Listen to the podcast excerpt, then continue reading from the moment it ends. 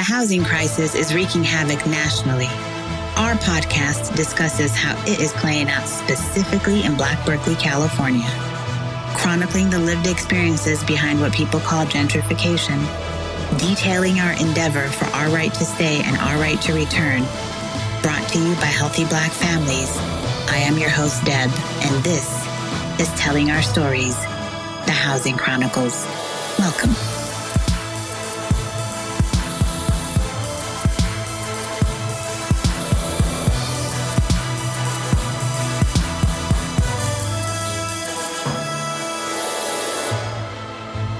This part three and final segment of our interview with Friends of Adeline, we speak with Miss Ritchie Smith, Willie Phillips, and Chris Schildt.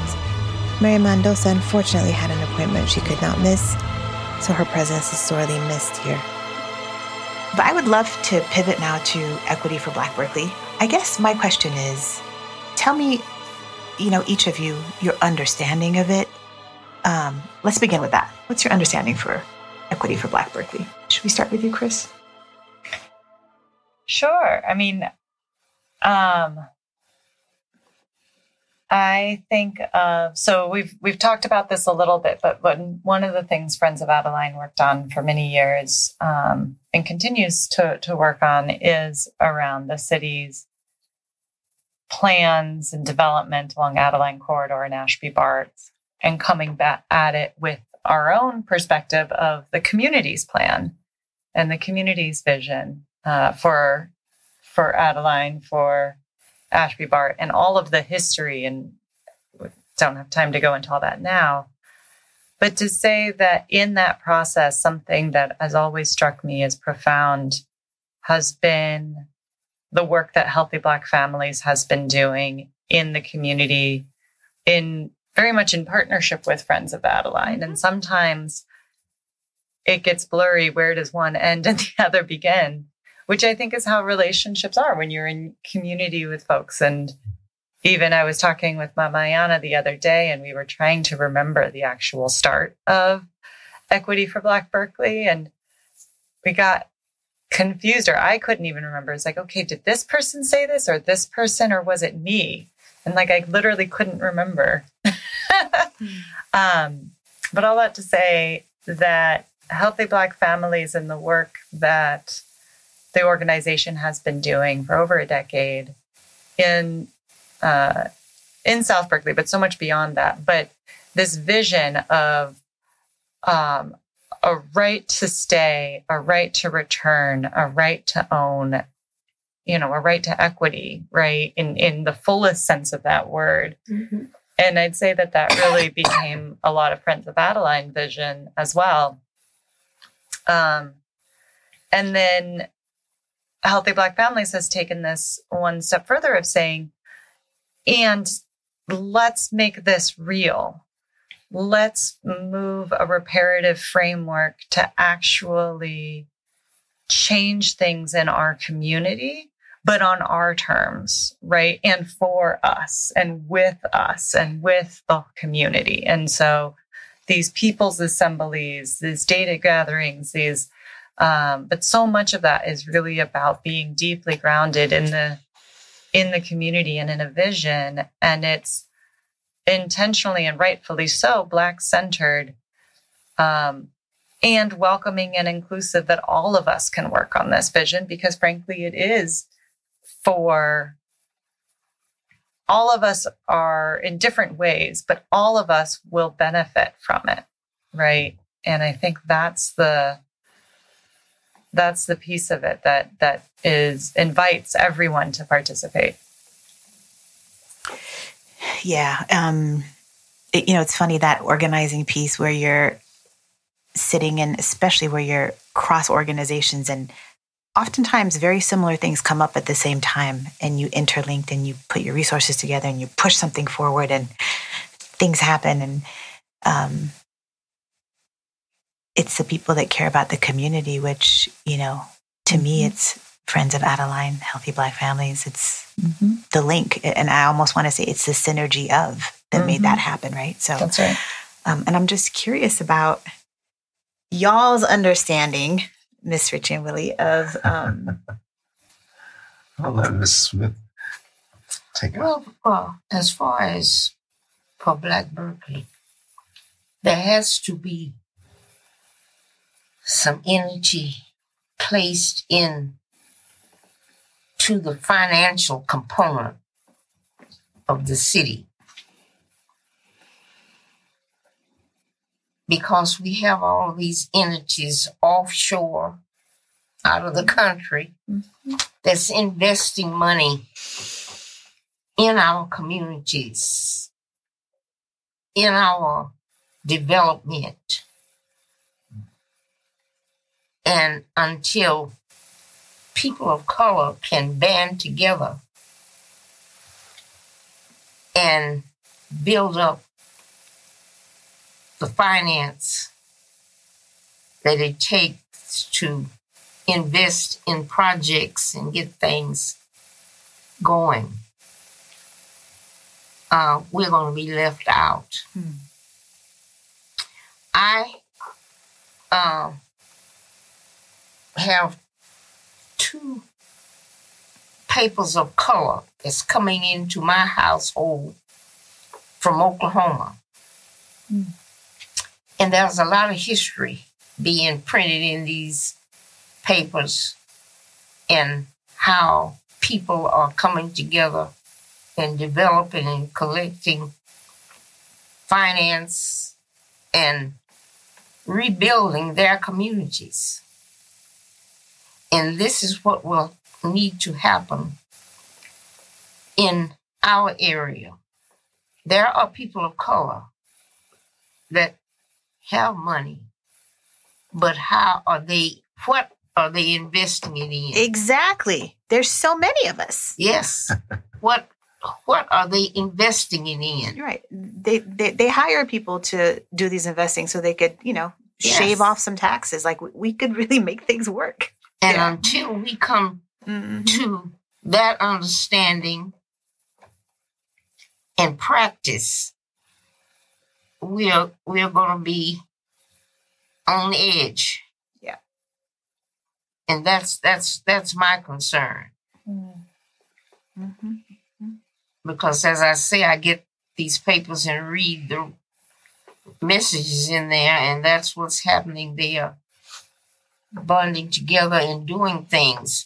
And I don't know if you're aware of Black Wall Street and what happened to that. Right. And they are starting to work on that and rebuild. Mm-hmm. Um, I received a paper this week. There are two original people that are left from that catastrophe, Mm. and they are trying to get something out of that. They had planned to financially pay them for what they had gone through, but the judge denied it. So they found another judge that stepped up to the plate in going to handle the case. Mm. And these two individuals are in their hundreds. Mm. But having people investing their money in the right and proper investments to build and help restore what is needed. That is what we're going to have to come to grips with. And just like the flea market, somewhere in the archives, there's a writ that said that space was to be left as it is for what it's being used for for the farmers market due to the fact that so many people of color lost their homes in that whole circle. Mm. Yeah, I've heard you say this before, Miss Ritchie. Yeah. Yeah, they that was to be left Mm-hmm. that the flea market would be be there. Mm-hmm. But there's somebody that's uh, out of the country, come in with the big money, invested it just like all these senior centers. There's a number of people that's investing in because that's money making. But the people there are suffering. Right. They're not being taken care of in their last years. They're stressed out. Yeah. They're old. They paid their dues. But money folk and and investing their money, they could care less. Yeah, it's criminal. Yeah, so long as the zeros keep adding up on on on their paper, that's what they're concerned about. And those poor people did with very little to maintain to make it thus far. But yet and still they're still suffering. Yeah, yeah, yeah. yes, so much work to do. But I hear you, money is a big part of it and um and being able to harness money to help one another. Just just the community in that. Uh-huh. And until Yeah. we come together and put some pressure on the investors, the owners of these senior dwellings, which are all in bad shape, They're in horrible they're not going to have any just, but you got to make noise, loud noise. Yep. And that's what what's happening at uh, Sojourner Truth. It is. uh, Friends of Adeline, a group of us showed up there. And the person that was in charge is in charge of that, who is a person of color. And he's talking loud and disrespectful, but he's not taking care of those old souls there. Yeah. They, nobody could get a word in because he's talking about what was happening, and his only excuse was they hand well we hand out food. That's not that's not what's important. Mm-hmm. But but these are the these are the kind of things that we're exposed to and going unnoticed, and you have must make some noise Mm-hmm. That's right. to shape things up. Yep. Yep. That's that's my my some of my take on it. I'm in full agreement with um, Mrs. Smith. Berkeley is not a poor town. Mm-mm. In fact, you know, if you if you look at it, it's probably one of the more affluent towns. If you go up in the hills, you find that out, and you go to North Berkeley, you can find that out. Mhm. Even even in South and West Berkeley, it's it's not exactly, I would say, poor in, in one level, but there is disparity. Mhm. And you can go to places in Berkeley, and there are people who are struggling, as Mrs. Smith mentioned before. Harriet Tubman certainly would reflect that. Um, there are various places that obviously are not given the same equity as other places by far, but uh, but when you can sit for coffee, because I like my Pete's coffee, mind you, um, and you can talk to the chief financial officer of the University of California, and he can basically calmly say that he oversees 160 Hmm. billion dollars. Let me let me let me take that back. 160 billion dollars. Essentially, that's public money. That means that hmm. people are contributing to that money. That's pension funds.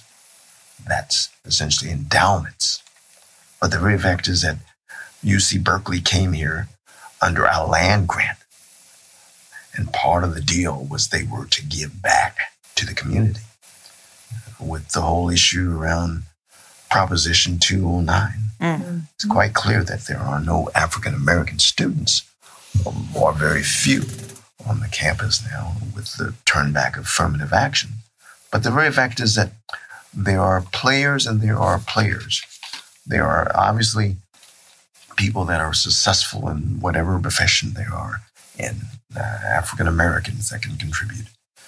But being limited and being in the poverty level in terms of how we see things is part of the problem. I oversaw, actually, um, at one point in time, I was the chair of human, uh, actually, human, um, basically, human uh, relations organization that also actually oversaw actually funding through community block grants. It was a small amount of money, but it's some of the same agencies that would come to that, to our commission. We're always looking at that poverty type of mentality. They just wanted to get by. Um, it requires vision. It requires being able to challenge what we normally have been conditioned to believe that we're not worthy of, that we can do more. I always go back to the fact is that when you're talking about the right to return, how many people are, what are the amount of people that you are going to reach it, reach out to? And mm-hmm. Debbie, we've had that conversation before. Yes, you can have. have a great idea, but put numbers behind it. Right. Mm-hmm. Give it some some some attention by the fact that you put meat, not bones, but to put meat behind it and say, what are we going to do? How many years? That's how you do do yep. anything. Is the very fact is you have a vision and then you apply that vision in terms of you put to put together a strategic plan or a right. business plan. And you work a timeline. And you work a timeline. Right. And needless to say, the amount of people that you want in a certain particular amount of time obviously gives it more merit than basically saying that we want to do right to return. The very fact is that having the ability to be able to put a vision together that surmounts the very fact is that there is reparation that's due. But even with that said, how much money can be invested in, in, in housing? How can we integrate the, the flea market where it's viable? How can we basically tap into to federal money? How can we essentially get private money? How can we essentially do the kinds of things that take us outside of the poverty level in terms of where we've basically been dwelling all these years. And trust me, it's been many years since I've been exposed to these organizations to realize that what is lacking is vision. There's some another incident coming down the pike. The black rep. I'm highly, highly annoyed with what they are going through. Now, they've passed out notices of a coming event on the 18th of November. The fire department inspectors came through there with a fine tooth comb and pointed out and wrote out everything that needs to be changed. They went so far as to point out the stage drapes, whether they are uh, fire safe. And those drapes have probably been there ever since they built that building, the city building. And one thing about it that I plan to make noise and loud noise about, they have not paid the black rep the money for upkeep that they paid to the Berkeley rep and the other the shot the shotgun. Yeah shotgun mm-hmm. player. Mm-hmm. and i'm working with sean to try to come up with the papers the years the last time that they contributed any money to the black rep. And that will tell how long it's been. But to come in and go through the place and now they can't have anything in there until it passes all these codes. Mm. They were even talking about uh, the uh, power panel.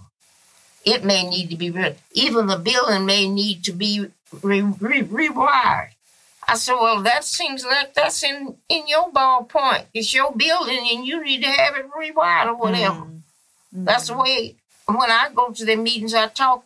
I, I say, well, they start saying, "Oh, we we're not the city. We're just doing this thing." But you standing on their foundation.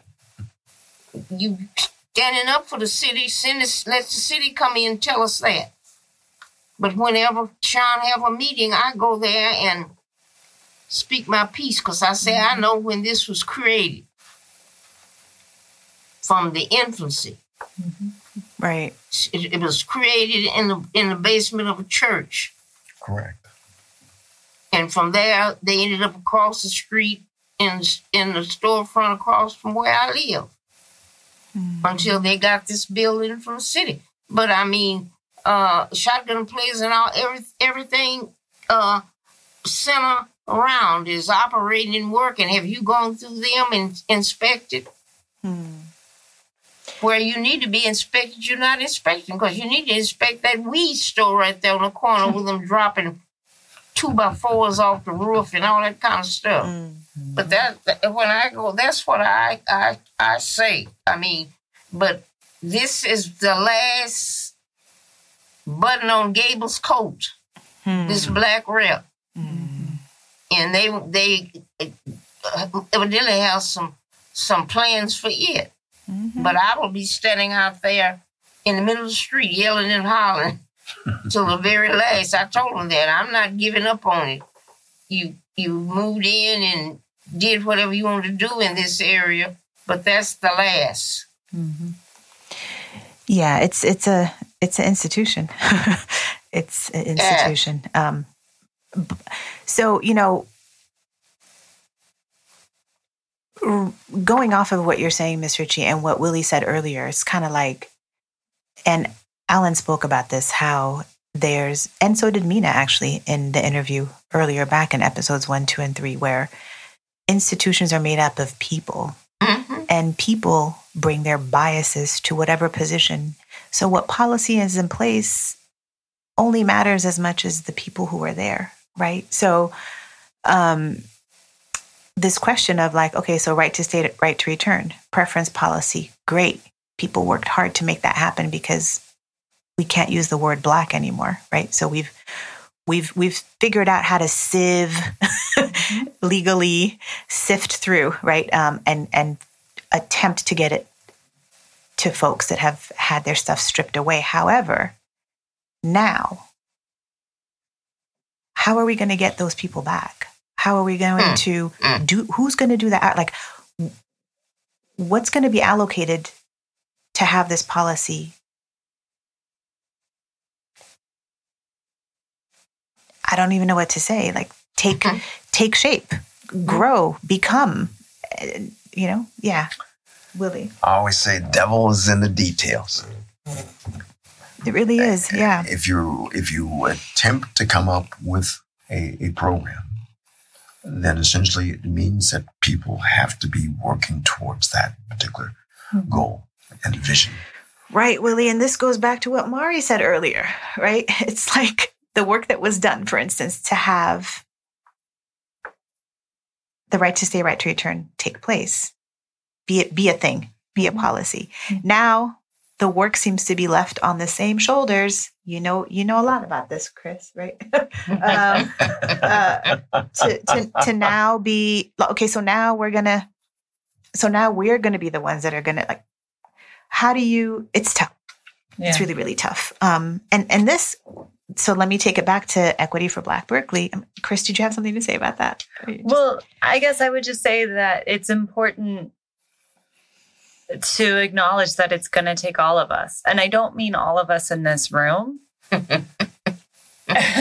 this is a very powerful room, but all of oh. us in this in this city for sure, including North Berkeley, including absolutely. you know, including the city administration and the city government, but even beyond these cities' borders, right? When you think of the amount of federal investment and, and work at all levels of government that it took to create a segregated and then disinvested and then targeted and policed and then colonized South Berkeley Mhm.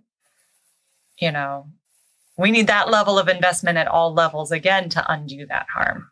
Yeah. And I guess that's what you guys were talking about when you were saying like resources are out there. We just Right. need to go and get them and The grab them and make it happen. and there's the relationships that, that Yeah. are built.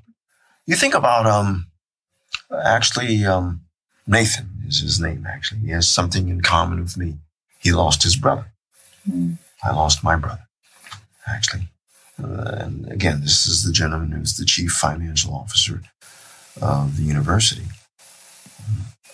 But being able to cross the barriers, as Mrs. Smith has mentioned before, is that not all people, even bad people, have something good, possibly, but the very fact is you have to find it. Um, but you have to be able to create that it's not South Berkeley, it's more. I'm more inclined to think that if we are innovative, if we are creative, if we're, we're bold, we can make anything happen, including right. essentially the, the, the, very fact is that we've lost a lot. Um, we can certainly make things different because I'm more hopeful to the very fact is that I'm a baby boomer. Some of you in this room are, are millenniums, and you guys have to basically build that bridge. What do you think it's going to take, Miss Ritchie? Well, we have a lot of work before us. And we are in need of circling the wagons and talking to people, getting their attention, explaining the fine print, mm-hmm. and let them know what we stand in need of. And we're not going quietly. Thank you. That's my take on it. Mm-hmm. And Chris, last but not least, what do you think? I think I'll end on the thing I said before in terms of what it's going to take. Yeah. It'll take all of us. All of us. Yeah. yeah. You have to have allies. Mm-hmm. Correct. Mm-hmm. And pink people are allies.